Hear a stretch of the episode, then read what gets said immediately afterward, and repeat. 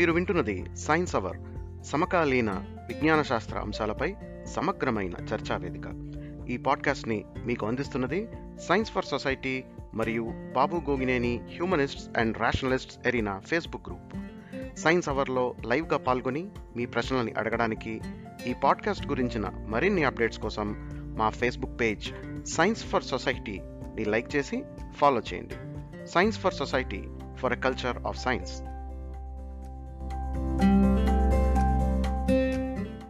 నమస్తే అండి. ఈరోజు మన సైన్స్ అవర్ కార్యక్రమంలోని ఆస్క్ సైన్స్ అంటే మీకు సైన్స్కి సంబంధించిన ప్రశ్నలు కానీ ఏమన్నా మిత్ బస్టింగ్ లాంటిది అనమాట అంతకుముందు మీకు ఏమైనా సందేహాలు ఉన్నట్లయితే లేదా ఏదైనా మాతో పంచుకోవాలనుకున్నా లేదా మనకి ఏమైనా సైన్స్కి సంబంధించిన వరకు సూడో సైన్స్ని పాపులారిటీ చేసే వాళ్ళ గురించి ఏమైనా చెప్పాలనుకున్నా అటువంటి విషయాల్ని మనం సైన్స్ పరంగా విశ్లేషణ చేస్తామండి. సో మనతో పాటు ఈరోజు మన రెగ్యులర్ సైన్స్ అవర్ గెస్ట్ అయిన Prasad Indukuri garu from Australia join అయ్యారు. వెల్కమ్ టు ద షో అండి ప్రసాద్ గారు. థ్యాంక్ యూ గోవింద్ గారు. ప్రసాద్ గారు మనకి చాలా ప్రశ్నలు వచ్చినాయండి మనకి. ఈరోజు అంటే ఒక్కొక్కటి నేను సీరియస్గా మిమ్మల్ని ప్రశ్నలు అడుగుతుంటాను. మనకి మొదటి మొదటి ప్రశ్న ఏంటంటే బ్లాక్ నంది స్టాట్యూ అంటే ఇప్పుడు మనకి చాముండి హిల్స్లో మైసూర్లో ఉన్న ఒక నంది ఇది వరకు బ్లాక్ కలర్లో ఉండేది. అది సడన్గా వైట్ అయిపోయిందని. అంటే ఇప్పుడు తెల్ల నంది అని అది ఒక ఒక వండర్గా లేకపోతే దాన్ని ఒక విశేషంగా ఒక మహిమలాగా కొంతమంది అంటే హెడ్డింగ్ చూసిన దాన్ని బట్టి అలా అనిపిస్తుంది అనమాట హెడ్డింగ్ లోపలికి వెళ్తే ఏముందన్న తర్వాత సంగతి. ముందు మనం ఆ హెడ్లైన్ చదివినట్లయితే నల్ల నంది తెల్లగా మారిపోయింది అని. ఇప్పుడు అదే ఆవు మారిపోయింది. ఒక రాయి మారిపోయింది అనుకోండి ఎవరు పట్టించుకోరు. నంది మారింది అనుకోండి దాని చుట్టూ కొన్ని కథలు కానీ లేకపోతే ఒక మహిమలు కానీ ఉంటాయి. ఎందువల్ల అంటే నంది అనేది ఈశ్వరుని వాహనం కానీ లేకపోతే ఈశ్వరుని దగ్గర ఉండేది కనుక ఒక టెంపుల్లో ఉంటుంది అది. సో అంత నల్లగా ఉన్న నంది తెల్లగా ఎలా మారింది? అసలు దీన్ని ఏ ఏ దృక్కోణంతో అందరూ ఫార్వర్డ్ చేస్తున్నారు? దీన్ని ఆ విధంగా ఎందుకు ప్రజెంట్ చేస్తున్నారు? యా uh, ఇది ఒక మంచి క్వశ్చన్ అండి. మనకి మైసూరులో కదా చాముండి హిల్ చాముండి కొండ అంటారు. అక్కడ ఉన్న ఒక పెద్ద నంది ఉంది. ఐ థింక్ అది పదిహేను అడుగుల ఎత్తు ఉండి ఇరవై నాలుగు ఫీట్ విడ్త్ ఉంటుంది అది. ఇది దొడ్డ దేవరాజు వడియార్ అన్న ఆయన పదహారు వందల యాభై తొమ్మిది నుంచి పదహారు వందల డెబ్బై మూడు ఈ సమయంలో ఆయన పాలించిన కాలంలో స్కల్ప్ట్ చేయటం జరిగింది దీన్ని. అంటే రాతిని పెద్ద బండని ఉపయోగించి దానిని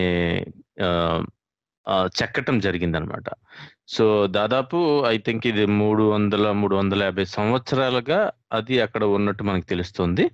ఇది ఒక monolithic carve carved out of a monolithic boulder అనొచ్చు అనమాట అంటే పెద్ద బండరాతిని దానిని అలాగే ఉంచి చెక్కటం లాంటిది. ఏకశిల విగ్రహం అంటారు కదా అలాగా మనకి.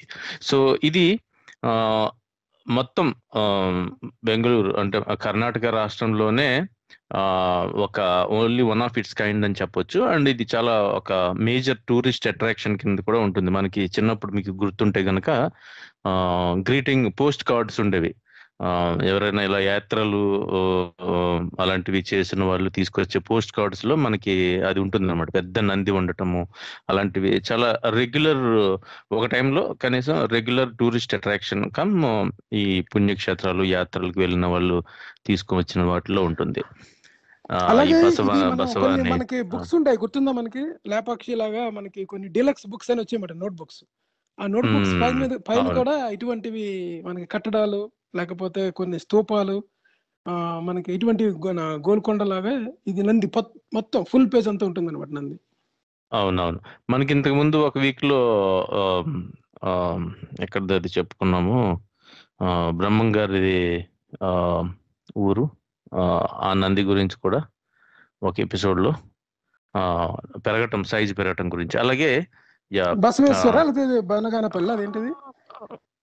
బనగానపల్లిలోనా? ఎక్కడ? యాగంటి యాగంటి యాగంటిలో.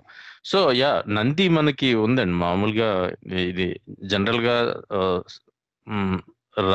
రిలీజియస్గా చూసుకున్నా కల్చరల్గా చూసుకున్నా ఐ థింక్ కర్ణాటకలోని ఆంధ్రలోని కూడా ఈ ఈ బసవన్న ఆర్ ఎద్దు ఆర్ మనకి శైవం ఎక్కడ ఎక్కడైతే ఉందో అక్కడ మనకి ఈ ఈ ఆక్స్ అన్న దాన్ని ఏదో ఒక ఏదో ఒక అంటే ఆలయాల్లో కానీ లేదంటే ఇలాంటి చోట్ల ఉండటం? ఒక సింబల్ మనకి ఐ థింక్ ఇది పశు పశుపతినాథ్ అన్నట్టుగాను లేదంటే ఆ మనకి ఎక్కడది ఆ హరప్ప మొహంజదారోన ఎక్కడ ఆ ఎక్స్కవేషన్స్లో కూడా దొరికిన వాటిల్లో కూడా ఎక్కువ అప్పట్లో ఉండేది. రెండు కొమ్ములు అదే. ఒక ఊరి పెద్ద ఎవరో అతను కూర్చుని ఉంటారు. అతని నెత్తి మీద ఎద్దు కొమ్ములతో ఉండే కిరీటం లాగా ఉన్నట్టుగా తెలుస్తుంది సో. పశువులు అన్నది వీటిని పోషించటం అన్నది వాటి మీద ఆధారపడి బ్రతకటం అన్నది మనకి ఈ డొమెస్టికేషన్ ఆఫ్ యానిమల్స్ నుంచి ఉంది కాబట్టి earliest examples or any kind of documentation మనం చూసుకున్నా కానీ వాళ్ళతో వాటితో అసోసియేషన్ అన్నది మనకి ఈ వేరు వేరు గుహల్లో ఉండే చిత్రాల ద్వారా కానీ లేదంటే వాళ్ళు వేటాడుతున్నట్టుగా ఆ, తర్వాత క్రమంగా వాటిని ఉపయోగించుకుంటున్నట్టుగా కూడా ఉండే ఆధారాలు ఉంటాయి మనకి. సో ఈ విషయానికి వస్తే గనక ఈ నల్ల నంది తెల్లగా మారటం అన్నది ఏమీ లేదు.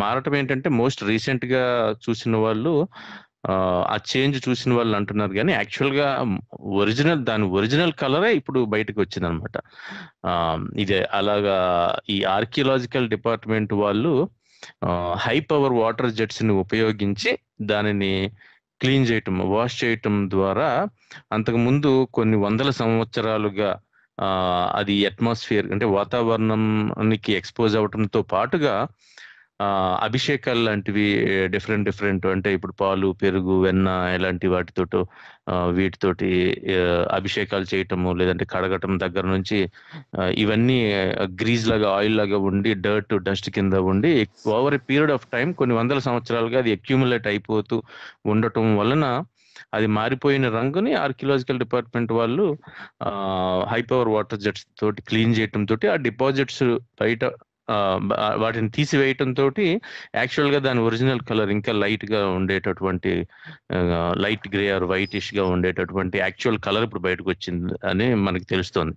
చూస్తే కనుక సో అది నల్ల నల్లని నంది తెల్లగా మారిపోవటం అన్నది కాదు.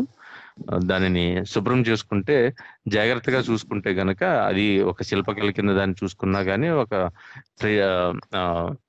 ఒక ఆర్కిటెక్చరల్ సింబల్గా చూసుకున్నా కానీ వాటిని ఎలాగ జాగ్రత్తగా చూసుకోవాలి అన్న దానికి ఒక ఉదాహరణ కింద కూడా ఉంటుందని మనం చెప్పుకోవచ్చు అనమాట ఇది చెప్పడం జరిగింది. ఇప్పుడు యాక్చువల్గా ఆర్కియలాజికల్ డిపార్ట్మెంట్ వాళ్ళు ఈ కుంకుమ పసుపు అంటే ఈ. కొన్ని హార్మ్ఫుల్ కెమికల్స్ తోటి తయారు చేసేవి. ఇప్పుడు మోస్ట్లీ అంతా కూడా ఆర్టిఫిషియల్ కూడా వచ్చేస్తున్నాయి కాబట్టి ఇలాంటివన్నీ తీసుకుని వచ్చి దాని మీద వేయటం వలన ఆ స్టాచ్యూ అన్నది డ్యామేజ్ అవటంతో పాటు క్రాక్స్ వచ్చే అవకాశం కూడా ఉందని చెప్పడం అయితే మనం గమనించవచ్చు అంటే ఎలాంటిదంటే అప్పుడు ఎప్పుడు దేవుడి దగ్గర ప్రతిరోజు కొన్ని వందల సంవత్సరాలు బట్టి పూజ చేస్తున్న ఒక ఇది ఉద్దరిని లేకపోతే ఇది అంటారు కదా మన రాగి చెంబు అన్ని ఉన్నాయి అనుకోండి నల్లగా ఉన్నాయి అనుకోండి అవి నేను. అన్నిటిని మన చింతపండు పెట్టి బాగా తోమితే అదంతా రాగి కలర్లోకి వచ్చింది అనుకోండి సడన్గా దాని ఫొటోస్ చూసి దేవుడి దగ్గర ఉన్న ఈ మన ఈ ఈ రాగి చెంబు పళ్ళెము అన్ని కూడా రాగిలోకి మారిపోయినాయి నలుపు నుంచి చెప్పడానికి లేదు. ఆ ప్రజెంట్. చేసే విధానం ఎలాగ ఉండాలంటే. ఇది క్లీన్ చేయడం ద్వారా దాని ఒరిజినాలిటీ బయటపడింది అంతే తప్ప దాని. ఒరిజినల్ కలర్ అంటే అది అంటే ఫార్వర్డింగ్లో చూడండి ఎలా ఉంటుందో అది ఒక మహిమలాగా తర్వాత దాన్ని ఆ, నిజం ఏంటి జరిగింది ఏంటి క్లీన్ చేశారు అది ఏమి పట్టించుకోరు కింద టెక్స్ట్ ఎవరు చదవరు అవునవును. అంటే యాక్చువల్గా ఇది చాలా వాటికి ఉంది మనకి ఇదొక్కటే కాదు. మనం చూస్తే గనుక ఆల్మోస్ట్ ప్రతి దేవాలయానికి స్థల పురాణం వంక పెట్టో లేదంటే ఏదో ఒక అక్కడ ఉండే స్పెషల్ నే లేదంటే ఒక న్యాచురల్ ఫినామినన్నే లేదంటే ఒక ఆర్కిటెక్చరల్ టాలెంట్ని కూడా అయ్యి ఉండవచ్చును వాటన్నిటిని కూడా వండర్స్ కింద చూడాలి ఇవన్నీ ఎంత అవును. పెద్ద నంది అంటే ఏ- ఏదో ఒక. ఏదో అద్భుతం కిందో అతీంద్రియ శక్తి కిందో లేదంటే అసలు అప్పట్లో అది ఎలా సాధ్యమైంది అసలు మానవులే కట్టుండరు అన్నట్టుగా తీసుకెళ్ళి మనిషే చేసిన ఈ కష్టాన్ని ఈ టాలెంట్ని ఈ స్కిల్ని ఆ మనము అతనికి కాకుండా చేస్తున్నామేమో కూడా ఆలోచించుకోవాలి. ఇలాంటివి నమ్మటము ఫార్వర్డ్ చేయటము ఇలాంటి పుకార్లను పుట్టించే వాళ్ళకి అనమాట సో ఏదో ఒక రకంగా ఎందుకంటే ఒక శక్తి చూపిస్తేనే కానీ అట్రాక్ట్ అవ్వరు. అనుకోవటం అనేది ఇందులో ఉంటుందేమో మరి. యాక్చువల్గా. స్థల పురాణాలు అన్ని కూడా అలాగే క్రియేట్ అవుతాయండి. స్థల పురాణాలు అన్ని ఎందుకు క్రియేట్ అవుతాయంటే అక్కడ ఒక లేని మహిమని ఎవరికో కళ వచ్చిందని కానీ లేకపోతే సీతారాములు వచ్చి ఇక్కడే స్నానం చేసి ఇక్కడే సేద తీరారని చెప్పి కానీ ఎందుకు వస్తుంటాయంటే ఇక్కడే తిరిగాడారు ఈ అడుగు ఆయన వేసిన అడుగే ఇది హనుమంతుడు ఇక్కడ కూర్చున్నాడు ఎందుకు చెప్తారంటే ఇలాంటివన్నీ నేను. అలా చెబితే గానీ భక్తులు రారన్నమాట. అంటే ఇక్కడ ఏదో విశిష్టత ఉంది. ఇప్పుడు అదే ఇప్పుడు ఒక పీరియడ్ గ్రౌండ్ ఉందనుకోండి హైదరాబాద్లోని అక్కడ వెలిస్తే విగ్రహానికి వాల్యూ ఉండదు. అలాగే కొండ కోణంలోని ఎక్కడో ఒక అంత ముందు వచ్చి ఇక్కడ ఉన్నారంట పాండవులు ఇక్కడ ఉన్నారంట పాండవులు ఆయుధాలు ఈ చెట్టు మీదే అన్నారు అనుకోండి ఆ చెట్టు కూడా కొద్దిగా కనిపించాలి బాగా కొద్దిగా జబర్దస్త్గా ఉండాలి ఆ చెట్టు.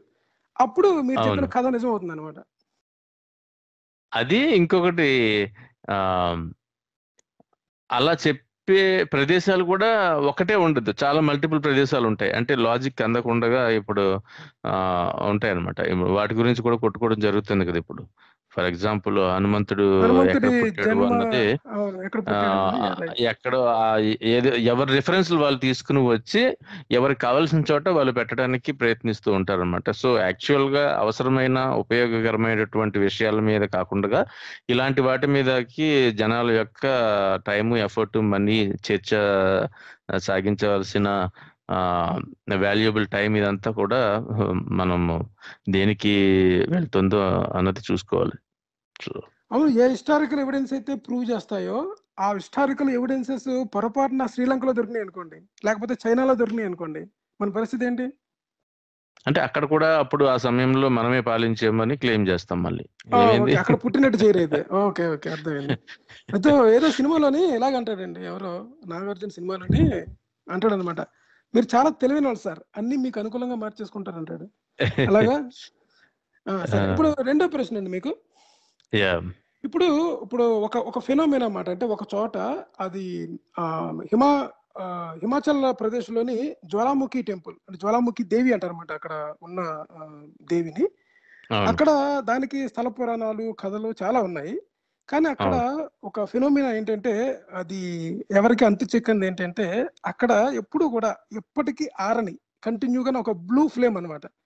చక్కగా నీట్గా అంటే మనకి గ్యాస్ స్టవ్ ఆన్ చేస్తే ఎలా వస్తుందో ఆ విధంగా ఒక బ్లూ ఫ్లేమ్ ఆ రాళ్ళ మధ్య క్రాక్స్ నుంచి వస్తుంది అనమాట ఆల్మోస్ట్ ఒక చిన్న. అక్కడ విగ్రహం ఏమి ఉండదు. ఆ ఫ్లేమ్ చుట్టూరే మొత్తం అంతా ఈ అలంకరణ అంతా ఉండి ఆ- ఆ జ్యోతిని మీరు దేవిగా చూడాలన్నమాట. సో అవును. దీనికి గల కారణం ఏంటి? అక్కడ ఉన్న విశిష్టత ఏంటి? అసలు మీకు ఏమన్నా ఆ స్థల పురాణానికి సంబంధించిన కథలు ఏమైనా తెలుసా? లేకపోతే అసలు యాక్చువల్గా దీన్ని ఎలా విశ్లేషణ చేస్తారు? స్థల పురాణం ప్రకారం అయితే గనక అక్కడ ఏం చెప్తారంటే మనకి శివుని భార్య అయినటువంటి సతి ఆ ఆ, దక్షుని మీద కోపంతో శివుణ్ణి అవమానించాడన్న కారణంతో దక్షుని మీద కోపంతో తనను తాను ఆహుతి చేసుకోవటం అన్న పురాణంలో ఉన్నటువంటి కథ చెప్పినప్పుడు అప్పుడు దక్షుడు అంటే సతీ పార్వతి యొక్క తండ్రి. యా సో అప్పుడు ఆ తను భస్మం అయిపోయినప్పుడు లేదంటే చనిపోయినప్పుడు శివుడు ఆ, బాడీ తీసుకుని విష్ణు విష్ణువు దగ్గరికి వెళ్ళినప్పుడు లేదంటే కొన్ని లెజెండ్స్లో కొన్ని పురాణాలు అయితే శివతాండం లాంటిది చేసినప్పుడు అన్నట్టుగా చెప్తారు. చెప్పినప్పుడు విష్ణువు ఒక యాభై ఒక్క ముక్కల కింద ఆ బాడీని చేస్తే గనుక చేసి చేసి పడవేస్తే అందులో నాలుక భాగం వచ్చి ఇక్కడ పడింది. అప్పుడు అక్కడే ఈ జ్వాలాముఖి దేవి కింద వెలిసిందను. ఏదో ఒక చిన్న పాయింట్ చెప్తాను ఇంకో చిన్న పాయింట్ చెప్తాను. ఎప్పుడైతే సతి తన తను దహించుకుపోతుందో అప్పుడు శివుడు వచ్చి ఆ దేహాన్ని తీసుకొని కాస్మో కాస్మిక్ అంటే యూనివర్స్ వైపు వెళ్తుంటాడు అనమాట అంటే ఒక రకమైన. యాంగర్లో వెళ్తుంటే. విష్ణుమూర్తి ఏంటంటే అతన్ని శివుణ్ణి అటువంటి యాంగర్ నుంచి ఆ కోపాన్ని నుంచి బయటకు తీసుకురావడానికి తన దగ్గరున్న చక్రాన్ని. పెట్టి మొత్తం ఆ దేహాన్ని మొత్తాన్ని ముక్కలు ముక్కలుగా చేసేస్తాడు అనమాట అప్పుడు ఆ ముక్కలన్నీ కూడా వివిధ ప్లేసుల్లో పడతాయి పడిన తర్వాత అవే. అనమాట శక్తి పీఠాలు అవన్నీ లాగా శక్తి పీఠాలు అక్కడ ఉన్నాయి. అవును శక్తి అందులో ఒకటి ఈ నాలుక భాగం వచ్చి ఇక్కడ పడింది అన్నది స్థల పురాణం అనమాట అవును. ఒక విషయం. అండి మనకి ఒక అది- కాల్ యాడ్ అయింది. ఆ కాల్ తీసుకున్న తర్వాత మీరు కంటిన్యూ చేద్దరు కానీ. ఓకే హలో అదే అండి. హలో. హలో వినీల్ గారు చెప్పండి. అయ్యా నా అవే గుర్తొచ్చింది నాకు. చాముండేశ్వరి హిల్స్ మీద అది నంది ఆ, నా చిన్నప్పుడు వెళ్ళామండి. ఆ, చాలా చిన్నతనంలో. అప్పట్లో అక్కడ ఉన్న గార్డులు సెక్యూరిటీ గార్డులు పసుపు రాయడం కానీ పూజలు చేయడం కానీ పాలు పోయడం కానీ బ్యాన్ చేశారు. అవును. ఇది ఇప్పుడు కాదు. ఎప్పుడో ట్వంటీ థర్టీ ఇయర్స్ బ్యాక్ అనమాట ఓకే. బ్యాన్ చేశారు. అదే ఇప్పుడు మీరు చెప్తుంటే సంథింగ్ వాళ్ళు. అప్పుడు నల్ల చాలా బ్లాక్ అది స్టోన్ లాగా కూడా కాదు. అదే. స్టోన్ కలర్ చాలా డార్క్ బ్లాక్లో ఉండేది. ఇప్పటికీ మీరు కొన్ని వీడియోలు చూస్తే ఆన్లైన్లో వెళ్ళి యాక్చువల్గా అభిషేకాలు చేస్తూ కనబడుతూ ఉంటుంది అనమాట చాలా నల్లగానే ఉంటుంది అది. జనరల్గా శివాలయంలో కూడా ఉండే నంది ఎలాగ ఉంటుందో కంప్లీట్ బ్లాక్గా ఉంటుందో అలాగే ఉంటుంది అది కూడా. సో ఈ ఈ excessive misuse of various liquids and chemicals అని కింద మనం చెప్పుకోవచ్చు అనమాట సో అలా చేసినప్పుడు అది అలాగే పాడవటం అలా- అనేది జరిగి ఉండొచ్చు దాన్ని అవును ఇంకో విషయం ఏంటంటే. మీరు ఎప్పుడన్నా చూసారా? కొత్తగా తయారైన ఫ్రెష్ విగ్రహాలు చూస్తే దానిపైన మనకి ఆ రాళ్ళ యొక్క పైపర తెల్లగా కనిపిస్తుంది అనమాట మీకు. మోస్ట్లీ యా అంత నల్లగా అయితే. ఖచ్చితంగా ఉండదు. అవును. అవును. నల్లరాయి అంటే ఎలా ఉంటది అంటే మీకు గ్రానైట్ ఉంది అనుకోండి ప్యూర్ గ్రానైట్ ఉంటుంది. కొన్ని బ్లాక్ స్ట్రక్చర్ ఉన్న ఆ, స్ట్రక్చర్ ఉన్నవి అయితే మీకు అలా కనిపిస్తాయి అనమాట ఫ్రెష్గా. వచ్చినవి అలా కనిపిస్తాయి. తర్వాత ఏంటంటే మీరు దేని మీద చూడండి రాళ్ళ మీద కానీ ఇంకో సన్నికలు చిన్న చిన్న ఉంటాయి కదా దాని మీద నెయ్యి కానీ లేకపోతే కొన్ని. ఆయిల్ కానీ అలా వేసి ఆయిల్ పైన మళ్ళీ డస్ట్ పడింది అనుకోండి కొన్ని రోజులకి తీగిపోతే కొన్ని రోజులకి. ఏమవుతుందంటే అది ఆ బయట ఉన్న టెంపరేచర్కి దానికి అది అబ్జర్వ్. చేసుకొని ఒక రకమైన ఫిల్మ్ లాగా తిన్ని లేయర్ ఫామ్ అవుతుంది అనమాట మొత్తం మీకు మీకు ఇవేమీ లేకుండానే జనరల్ గానే ఇంటి పైకప్పు మీద ఉండే పెంకులన్నీ over a period of time colour మారుతాయి చూడండి రంగు రంగు మారిపోతాయి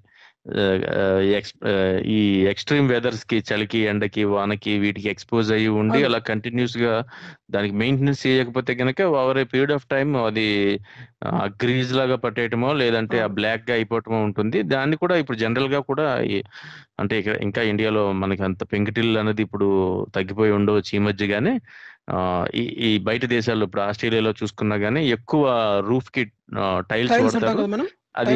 ఓవర్ పీరియడ్ ఆఫ్ టైమ్ వాటిని ఎవ్రీ టెన్ ఇయర్స్కు అలాగైనా సరే కనీసం ప్రెషర్ వాష్ చేస్తారు సేమ్ ఇలాగే high pressure water water jets ఉపయోగించి చేస్తే చాలా క్లీన్ అయిపోతుంది తొందరగానే కూడా అయిపోతుంది.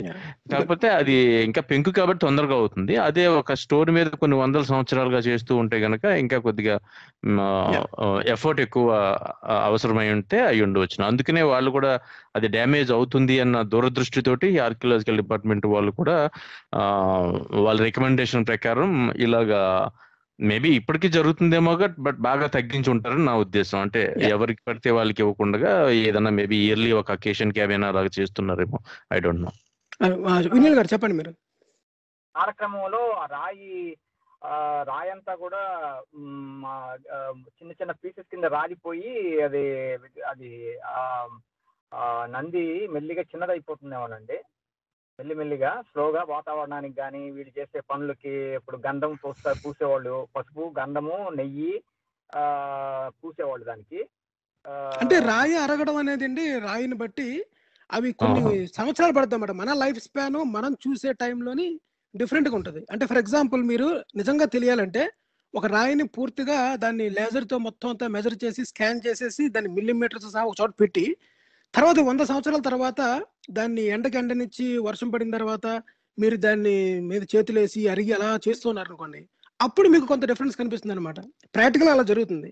కానీ రియల్ లైఫ్లో అంత పెద్ద సైజులోని మీకు చిన్నదైపోవడం అన్నది చాలా unless it is expose. To some chemicals yeah న్యాచురల్గా ఉట్టి ఎండవానకి అయితే సైజు తగ్గటం అనేది మేబీ పెరగటం ఉండొచ్చు ఒక్కొక్క కేసులో depends on the rock composition కూడా rock composition and. Water sources maybe స్లైట్గా weathering of rock అంటారు. So it can slightly increase or slightly decrease ఆ ఛాన్సెస్ కూడా ఉంటాయి కొన్ని పోరస్ టైప్ స్టోన్స్ ఉన్న వాటితో కనుక విగ్రహాలు చేసినట్లయితే మనకి రాయి సైజ్ పెరగడం కూడా గమనిస్తాం.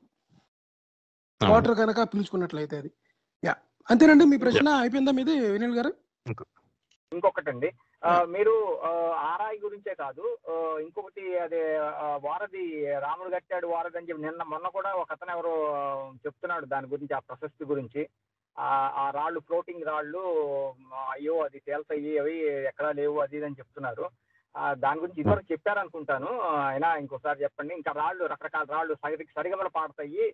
మొన్న ఈయన చెప్పాడు ఎవరో గరికపాటి గారు ఆ సంగీతం ఇట్లా కొడితే సంగీతం అలా కొడితే చాలు సంగీతం వస్తుంది అంటాడు.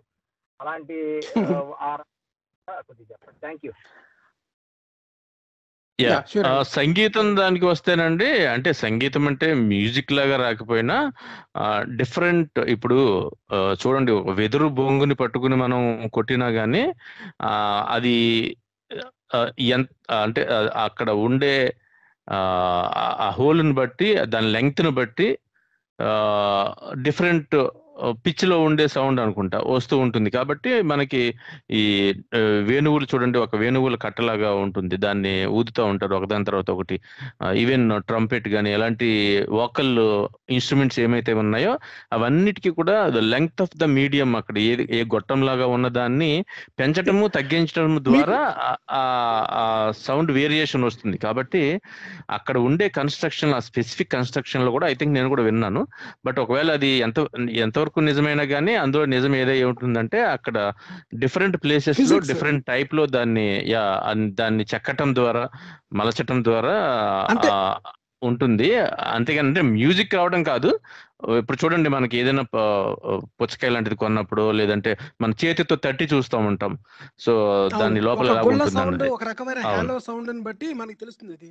ఇంకొకటి విషయం అండి ప్రసాద్ గారు ఇక్కడ. యాక్చువల్గా అందరికీ బాగా తెలియాలంటే మనకి కొన్ని బ్యాక్ యార్డ్లోని లేకపోతే ఇంటి ముందు పెట్టుకోవడానికి రకరకాల లెన్స్లో ఉన్న గొట్టాలు ఉంటాయి చూసారా? ఒక కాపర్ కానీ ఒక స్టీల్ కానీ ఉండి ఆ మధ్యలో ఒక. చెక్క గుండ్రంగా చెక్క ఉంటది అనమాట గాలి తగిలినప్పుడు విండ్ బెల్స్ ఏదో రకరకాల సౌండ్స్ ఒక ఒక మ్యూజికల్ ఏంటి మంచి సౌండ్ వస్తుంది అనమాట ఒక చూస్తే అక్కడ కూడా గొట్టాలు డిఫరెంట్ లెంగ్త్స్లో ఉంటాయి ఒక్కొక్కటి ఒక్కొక్క ఫ్రీక్వెన్సీలో ఫ్రీక్వెన్సీలో వైబ్రేట్ అవుతుంది కనుక అది ఆ సౌండ్. దాంట్లో చాలా వస్తుంది. తర్వాత అది అది మ్యూజిక్ లాగా ఉంటుంది. దీని అన్నిటిని ఎలా చూడాలంటే ఆర్కిటెక్చరల్ వండర్ గాను at the same time just pure physics. Creativity talent skill అదంతా క్రెడిట్ అంతా ఎవరికి వెళ్తుంది? ఎవరైతే దాన్ని కన్స్ట్రక్షన్ చేశారో ఎవరైతే దాన్ని ఆ మొత్తం అంతా ఆర్కిటెక్ట్ చేశారో ఆ వాస్తు శిల్పులు ఎవరున్నారో వాళ్ళకి క్రెడిట్ వెళ్తుందే తప్ప అదేదో మహిమగాను అదేదో మన దేశంలోనే ఉన్నట్టు ఇక్కడే ఉన్నట్టు ఎక్కడ లేనట్టు చెప్పకూడదు. ఒకవేళ. ఇంతకంటే గొప్ప వండర్స్ ఎక్కడున్నా ఇది ఒక యూనిక్ అయి ఉండొచ్చు. దాన్ని అలాగే ప్రజెంట్ చేయాలి తప్ప ఒక మహిమలాగా లేకపోతే అదేదో మన అక్కడే ఉన్నట్టుగా చేయడం ద్వారా ఏమవుతుందంటే ఒక రకమైన మిస్టిక్ లేకపోతే ఒక రకమైన సూడో సైన్స్ని పాపులర్ చేసినట్టు అవుతుంది. అవును. యా ఇంకో క్వశ్చన్ ఏదో వేశారు కదా ఆయన? ఇంకొకటి ఏంటన్నారు? అది రాళ్ళు మన రామ ఆ, రామసేతు ఆ, అది రాళ్ళు. ఆ, అది తెలిసిందే కదా మీరు చెప్తారా?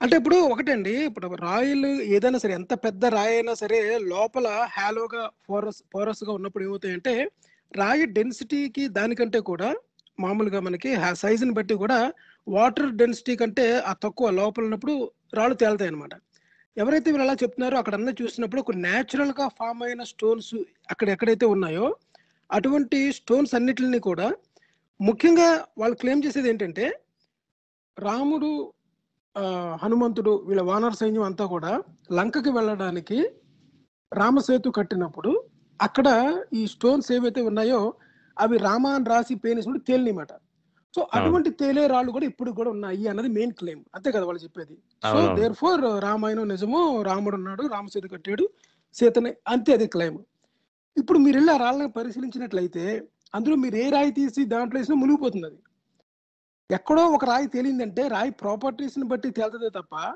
ఒక. బ్రిడ్జ్ కట్టడానికి కావాల్సిన రాళ్ళని మీరు వేసుకుంటూ వెళ్ళిపోతే అది తేలదు యాక్చువల్గా. ఏంటంటే రామాయణం జరిగిందా లేదా అన్న విషయాన్ని రామాయణాన్ని ఎప్పుడు జరిగిందని చెప్తున్నారు ఆ డేట్స్ని బట్టి. ఆ డేట్స్లోని ప్రపంచం ఎలాగుంది? ఆ రోజుల్లోని ఎంతవరకు మనకి హ్యూమన్ అంటే అసలు మన మనిషి అనేవాడు అప్పుడు ఉన్నాడా లేదా? హోమోసేపియన్స్ ఎప్పుడు? హోమో హెబెలస్ ఎప్పుడు? ఇటువంటి వాళ్ళందరూ ఎప్పుడు ఉన్నారు అసలు వ్యవసాయం అనేది ఎప్పుడు మొదలు పెట్టారు కిరీటాలు ఎక్కడయ్యి? బంగారం ఎక్కడది? అసలు విల్లంబులు అవన్నీ ఇటువంటివన్నీ చేసుకొని ఒక దాన్ని జరిగిందా లేదా చెప్పాలే తప్ప ఎక్కడో ఒక చోట రాయి తేలింది కనుక therefore it is true అని చెప్పడానికి లేదు. అందువల్ల ఏంటంటే న్యాచురల్గా వాటిని కూడా ఎక్స్ప్లెయిన్ చేయడం కూడా జరిగింది. ఐ థింక్ ఇది వరకు చేసామేమో బట్ అవును. అలాగే మనుషులు ఒక చోట నుంచి ఒక చోటకి మైగ్రేట్ అయినప్పుడు వాటిని దాటడానికి న్యాచురల్గా కొన్ని కొన్ని బ్రిడ్జెస్ ఏర్పరచుకున్నవి కొన్ని న్యాచురల్గా ఫామ్ అయిన బ్రిడ్జెస్ కూడా ఉన్నాయన్నమాట.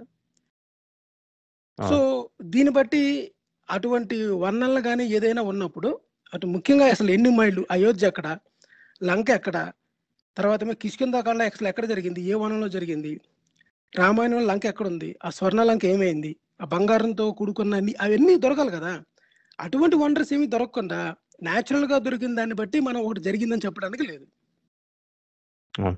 యా ఈ ఈ రాళ్ళ దగ్గరికి వస్తే కనుక ఎక్స్ప్లెనేషన్ మనకి ఏంటంటే జనరల్ గానే రాళ్ళు అన్ని మునగటం అన్నది కూడా ఉండదు. మీరు చూస్తే కనుక అది ఎలా ఫామ్ అయింది ఎలాంటి పరిస్థితుల్లో ఫామ్ అయింది అన్న దాన్ని బట్టి అందులో ఉండే పోర్స్ ఇంటర్నల్గా ఎయిర్ అన్నది ట్రాప్ అయిపోవటం అన్నది. అంటే ఇది ఒక అగ్నిపర్వతాలు బద్దలైనప్పుడు అందులోంచి వచ్చిన లావా అన్నది వాతావరణంలోకి వచ్చినప్పుడు చాలా కూల్ ఎయిర్ అండ్ వాటర్ ఉన్నప్పుడు అది ఆ వాటర్ అదే ఎయిర్ అన్నది ఆ రాక్ ఫామ్ అయ్యే సమయంలోనే ఆ లోపల ఇరుక్కుపోవటం వలన అది దాని ఓవరాల్ ఈ డెన్సిటీని తగ్గించడం అనేది జరుగుతుంది. కాబట్టి ఏ రాయి అయితే దాని వాల్యూమ్కి తగ్గ వాటర్ కంటే తక్కువ బరువు ఉంటుందో అలాంటి ప్రత్యేక పరిస్థితుల్లో ఏర్పడినప్పుడు వచ్చిన రాళ్ళు అలాంటి రాళ్ళు ఖచ్చితంగా నీటి మీద తేలటం అనేది జరుగుతుంది. సో ఇంకో చిన్న లాజిక్ ఏంటి ఇక్కడ ఇంకో చిన్న ఇంకో చిన్న లాజిక్ ఏంటంటే ఈవెన్ నీటి మీద రాయి తెలియదు అనుకోండి అలాంటిది మీరు కొన్ని వందల రాళ్ళు మీ దగ్గర ఉన్నాయి అనుకుందాం ప్రాక్టికల్గా. ఆ రాళ్ళను మీరు వేసుకుంటూ పోయారు అనుకోండి ఆ రాళ్ళు మీకు తేలుకుంటూ వెళ్ళిపోతాయి. నిజంగా రాయి వేసినప్పుడు తేలే రాయి వేసినప్పుడు ఆ రాయి అక్కడే ఉండదు కదా. నీటి మీద అంటే- బట్టి సముద్రం బట్టి వెళ్ళిపోతుంటది కదా. ఇప్పుడు అంత లాజిక్ అది ఎలాగా అంటే ఇప్పుడు దానికి తగ్గ ఆన్సర్ దానికి ఉంటుంది కావాలంటే బట్ అవును నేను చెప్పేది ఏంటంటే నిజంగా ఒక దాని బ్రిడ్జ్ పెట్టాలంటే కింద ఫౌండేషన్ లేకుండా ఒక అలాంటప్పుడు అల్లావుద్దీన్ అల్లావుద్దీన్ కదా ఏంటి మన అల్లాడిన్ మూవీలోనే ఒక ఎగిరే చాప ఉంటుంది చూసారా? అవును. ఆ ఎగిరే చాప ఉందని రాసుకుంటే ఎన్ని క్వశ్చన్స్ రావు. సరే. ఇప్పుడు నెక్స్ట్ ప్రశ్న అండి మీకు. ఇప్పుడు ఇక్కడికి మన జ్వాల జ్వాలాముఖి. మాట్లాడుతున్నాం కదా. యా. సో అది సత్య కథ నేను చెప్పాను కదా దాన్ని అక్కడి నుంచి కంటిన్యూ చేయండి. యా సో అది లెజెండ్ అయితే అలా ఉంది. అంటే పురాణం ప్రకారం అయితే అక్కడ అలా చెప్తారు. జస్ట్ లైక్ మన దేశంలో ఉండే ప్రతి గుడికి ఒక కథ ఉన్నట్టుగానే దాని కథ ప్రకారం ఆ గుడి ప్రకారం అది. అలా చూసినప్పుడు అక్కడ యాక్చువల్గా మీరు వెళ్ళి చూస్తే గనక అక్కడ నిజంగానే పెద్ద విగ్రహం లాంటిది ఏమీ ఉండదు. అండ్ ఐ థింక్ తొమ్మిదో ఎన్నో ఆ, ఆ, చిన్నగా కంటిన్యూస్గా అంటే constantly burning flawless blue flames అంటారు వాటిని జస్ట్ లైక్ మన ఈ బొన్సన్ బర్నర్ అంటారు ఫర్ ఎగ్జాంపుల్ మీకు గుర్తుంటే ఐ థింక్ ఇంటర్మీడియట్ ఫస్ట్ ఇయర్లో కెమిస్ట్రీలో అందులో ఫిజిక్స్ కెమిస్ట్రీలో అనుకుంటా వస్తుంది కదా. కెమిస్ట్రీ ల్యాబ్లో మనం టెస్ట్ అది పట్టుకొని చేసేవాళ్ళం కదా బ్రౌన్ రింగ్ వచ్చే వచ్చే ఎక్స్పెరిమెంట్ ఉంటుంది ఒకటి. యా సో అన్ని ఎక్స్పెరిమెంట్లకి బొన్సన్ బర్నర్ అనేది వాడతాం కాబట్టి ఐ థింక్ కెమిస్ట్రీ ల్యాబ్లో ఫస్ట్ క్లాస్లో బొన్సన్ బొన్సన్ బర్నర్ గురించి అలాగే uh, ఫిజిక్స్ ల్యాబ్లో ఫస్ట్ దాంట్లో vernier callipers and screw gauge వాటిని ఉపయోగించటం ఎలాగా అన్నదే ఒక ఒక ప్రత్యేకమైనటువంటి ప్రాక్టికల్ క్లాస్ కింద ఉంటుంది అనమాట ఎందుకంటే మిగతా తర్వాత వచ్చే ఎక్స్పెరిమెంట్స్ అన్నిటికీ కూడా క్యాల్కులేషన్స్ చేయాలనుకుంటే స్క్రూ గేజ్ని కానీ వెర్నియర్ క్యాలిపర్స్ని కానీ ఉపయోగించి అత్యంత తక్కువ చేంజెస్ ఉన్నవి కూడా అంటే మిల్లీ మిల్లీమీటర్ కంటే కూడా అందులో వంద వంతు కూడా కొలవగలిగేలాగా ఉపయోగించే గానీ ఫ్రాక్షన్ ఆఫ్. ఇంచెస్ కొలవచ్చు అనమాట అంటే ఇప్పుడు చూడండి మనకి తిప్పుతూ ఉంటుంది టీ స్క్వేర్ చూసా ఇంజనీరింగ్ డ్రాయింగ్లో టీ స్క్వేర్ అని ఉంటుంది కదా. మనం ఉపయోగిస్తుంటాం కదా. సో ఇటువంటివన్నీ కూడా మనతో పరిచయం ఉండాలి మనకి. అంటే బేసిక్ ఇన్స్ట్రుమెంట్స్ దేంతో ఏమి చేయొచ్చు అన్నది అలాగే మనకి సింపుల్ బ్యాలెన్స్ కొన్ని కొన్ని ఉంటాయి చూసారా మీకు? మనం గోల్డ్ వాటిని కొలుస్తుంటాం కదా కొన్ని కొన్ని వాటిలో అలాగే ఇటువంటివన్నీ కూడా మైక్రోస్కోప్ టెలిస్కోప్ ఇప్పుడు మీరు చెప్పిన ఈ బున్సిన్ బర్నర్ తర్వాత ఏమో ఈ కోన్ ఉంటుంది కదా ఒకటి కోన దాని పేరు ఏంటి ఉంటుంది ఒకటి? కో వెజల దాన్ని ఏమంటారు దాన్ని? ఒక Yeah, um, కోన్ కోన్ షేప్లో ఉంటది అనమాట సరే పప్పెట. ఇంకోటి పప్పెట్ దాని అనుకుంటుంది పప్పెట్ ఏది ఉంటుంది. పిప్- పప్పెట పిప్పెట పేరు మర్చిపోయాను నేను. అవి. అవి ఇటువంటివన్నీ కూడా ఈ ఈ కెమిస్ట్రీలో వాటిని బట్టి మనకి రకరకాల ఫ్లేమ్స్ ఎలా వస్తాయి ఆ ఫ్లేమ్స్ కలర్ ఎలాగా అన్నది బేసిక్ ఇన్ఫర్మేషన్ అయితే మనకి తెలియాలి. మీరు చెప్పండి అవును. అవును. అంటే మనకి బన్సన్ బర్నర్ విషయం ఎందుకు వచ్చిందంటే మనకి అప్పుడు చెప్తారు అనమాట అంటే ఇప్పుడు ఫర్ ఎగ్జాంపుల్ బన్సన్ బర్నర్ అనేది తెలియకపోయినా ఒక గ్యాస్ స్టవ్ అనుకోండి మనకి. గ్యాస్ స్టవ్లో ఏముంటుంది స్టవ్ ఓపెన్ చేసినప్పుడు మనకి బ్లూ కలర్లో ఫ్లేమ్ వస్తుంది. అదే మనకి రెడ్ గానీ ఆరెంజ్ గానీ ఎల్లోయిష్ గానీ ఫ్లేమ్ వచ్చింది అనుకుంటే దెర్ ఈ సమ్ ప్రాబ్లం ఉన్నట్టుగా అక్కడికి మనకి తెలుస్తుంది. అంటే ఆ ప్రాబ్లం ఏంటంటే మనకి సరైన ఆ మంటకి అవసరమైనటువంటి ఎయిర్ సప్లై కింద ఉండేలాగా క్లోజ్ చేసి ఓపెన్ చేసుకునేగలిగేలాగా సెట్టింగ్ ఉంటుంది అన్నమాట బన్సన్ బర్నర్కి అందుకనే ఆ బర్నర్ ఎప్పుడు కూడా హై టెంపరేచర్స్లో అండ్ కంప్లీట్ కంబషన్ అంటే అక్కడ ఉండే ఇంధనం ఏ ఇంధనంతో అయితే అది మండుతుందో అది కంప్లీట్గా కంబస్ట్ అవడంతో పాటు హై టెంపరేచర్స్ రావాలనుకుంటే దానికి ఎయిర్ సప్లై అన్నది ఇవ్వాల్సి వస్తుంది. అది అడ్జస్ట్ చేసుకునేలాగా కూడా ఉంటుంది మనకి బొన్సన్ బర్నర్లో అలాగే మన గ్యాస్ స్టవ్లో కూడా అది ఉపయోగిస్తారు. అందుకనే గ్యాస్ స్టవ్ కూడా కంప్లీట్ నీలంగా వచ్చినప్పుడు మనకి సరిగ్గా ఆ ఇంధనాన్ని అట్మోస్ట్ ఉపయోగించుకుంటున్నట్టుగా మనం లెక్క పెట్టుకోవచ్చు అనమాట అలా కాకుండా రెడ్గా కానీ ఆరెంజ్గా కానీ ఎల్లో గా కానీ కొద్దిగా వేరే కలర్లో వస్తే కనుక అది టెంపరేచర్ తక్కువ అక్కడ and at the same time అది కంప్లీట్ కంబషన్ జరగనట్టుగా మనకి తెలుస్తుంది. సో ఈ ఎగ్జాంపుల్ ఎందుకు చెప్పానంటే మనకి ఈ ఎక్కడైతే ఈ కంగర అనే చోట హిమాచల్ ప్రదేశ్లో జ్వాలాముఖి అనే ప్రాంతంలో ఈ వెస్టర్న్ హిమాలయాస్ దగ్గర అంటారు ఇది. ఇక్కడ ఉండేటటువంటి ఈ ప్రత్యేకమైన ఒక ప్లేస్లో అది రిచ్ అండ్ న్యాచురల్ గ్యాస్ కింద ఐడెంటిఫై చేయటం జరిగింది. ఇది మొట్టమొదట పద్దెనిమిది వందల ముప్పై ఐదులో సర్వే చేశారు బ్రిటిష్ వాళ్ళు ఉన్న సమయంలోని. ఆల్మోస్ట్ సెవెంటీస్ ఎయిటీస్లో లో ఐ థింక్ అది బాగా డ్రిల్ డౌన్ చేసి గ్యాస్ అక్కడి నుంచి తీసినట్టుగా ఉంది. అండ్ అక్కడ ఒక ఓఎన్జిసికి సంబంధించిన సెటప్ కూడా ఉందన్నమాట ఆ ప్రదేశంలో. సో ఆఫీస్ ఒక బోర్డు అన్ని ఉన్నాయి అవును ఉన్నాయి ఉన్నాయి. అవును. సో ఇది చూస్తే గనుక మనకి ఇక్కడ ఒక జ్యోతి వేరే చోట నుంచి వచ్చినట్టుగానో ఏమీ కాదు. అది దాని సోర్స్ అన్నది కూడా కొన్ని కొన్ని కిలోమీటర్ల లోతులో భూమిలో ఎక్కడి నుంచో just like any other natural gas ఉండే ప్రదేశంలో ఎలాగుందో అలాగే ఉండి ఉండవచ్చు. అది పైకి వచ్చే క్రమంలో ఎక్కడైతే దానికి అవకాశం దొరికిందో అక్కడి నుంచి బయటికి వచ్చే సమయంలో అక్కడ పొరపాటును పొరపాటున మండించినా ఎవరైనా కావాలని మండించినా అందులోంచి కాన్స్టెంట్గా and for a long time వస్తూ ఉంటే గనక అలా మండటం అనేది జరుగుతుంది. సో దీనికి ఇది ఒక ఒక న్యాచురల్ ఫినామినన్నే అది రావటం అలాగా గ్యాస్ అన్నది.